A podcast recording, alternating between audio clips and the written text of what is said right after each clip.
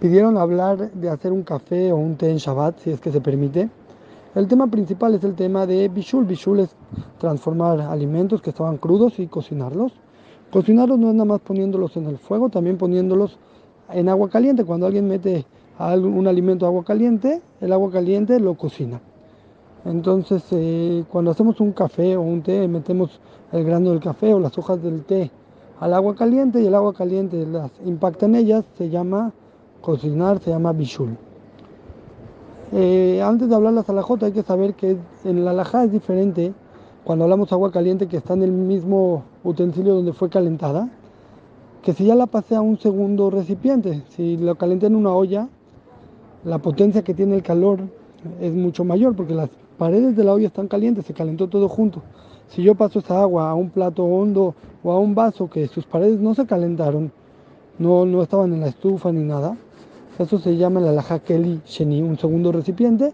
La potencia del calor es menor y por eso cocina menos. Por eso en la alajá hay diferencia entre que ponemos alimentos en el Kelly Rishon, o sea, en el mismo lugar donde fueron cocinados, o en el Kelly Sheny. También existe el concepto de Kelly Shelly Shelly, pasarlo a un tercer recipiente. Vamos a ver. Cuando alguien hace un café, normalmente tiene agua caliente, tiene café, azúcar y leche. Entonces, el café, Nescafé, o sea, instantáneo, y el azúcar, los dos son polvos, que granos, que alguna vez ya estuvieron cocinados. Cuando los fabricaron, se cocina tanto el café instantáneo, tanto el azúcar, ya se cocinaron una vez. Por eso en sí no tendríamos que tener problema de cocinarlo. Con todo y todo, eh, la alajá es estricta de no ponerlos en el Kelly Rishon, solamente en el Kelly Sheny. O sea, si alguien quisiera echarle directo a la cafetera, tiene una cafetera, y le quiere echar ahí granos de café soluble, no se puede. Tiene que sacar de la cafetera un vaso y echarlo ahí. Lo mismo con el azúcar, tiene que sacar de la cafetera un vaso y echar el azúcar ahí.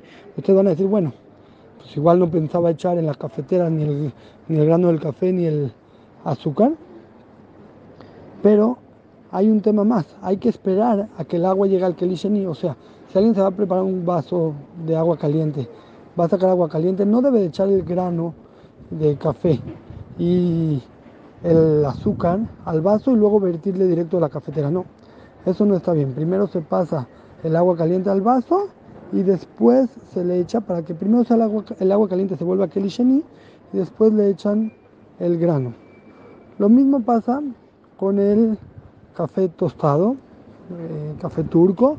Se permite hacer en Kelly Sheny, pero no en el Kelly Rishon. Primero se pone el agua y luego se pone el café. La leche, lo mismo, los líquidos se permite revolverlos en un Kelly Sheny.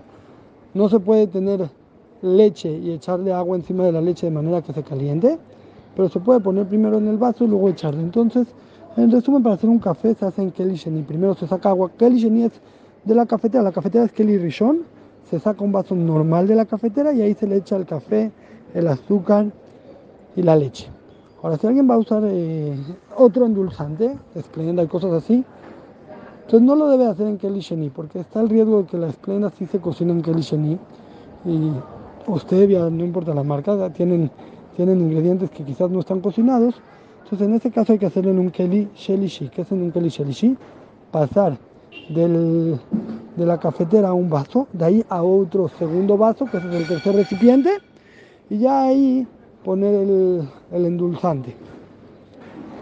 Respecto al té, el té es mucho más estricto, no es el espacio para explicarlo, pero el té es mucho más estricto. No se puede hacer té inclusive en Kelly Sheny. Existen una discusión si se puede hacer en Kelly Shelly Shelly el té o no se puede en absoluto. M- muchos jajamim permiten hacerlo en Kelly Shelly Shelly, como expliqué, en un tercer recipiente, sacar agua de la cafetera a un vaso, de ese vaso a un segundo vaso, que de esa manera se pierde la potencia del calor, y ahí hacer meter la hojita del té. Hay eh, opiniones que permiten así y hay opiniones que prohíben. Nosotros recomendamos no hacer té en lo absoluto, a menos de que se haga por medio de un goya, ahí sí está bien, o a los niños chiquitos, menores de bar mitzvá, también se les puede permitir hacer el té. Eso es eh, respecto al tema de Bishul. Hay unos temas que quiere de tzovea. No hay problema de sacar la bolsita del té, se saca normal, nada más no se debe de exprimir el agua que, que, que tiene ahí, porque eso hay problema de exprimir, y, pero y, lo, hay un tema ahí de pintar en los líquidos que no aplica, no, no tenemos que sospecharlo en él en el caso del café, no importa, no es relevante, y bueno, hasta aquí.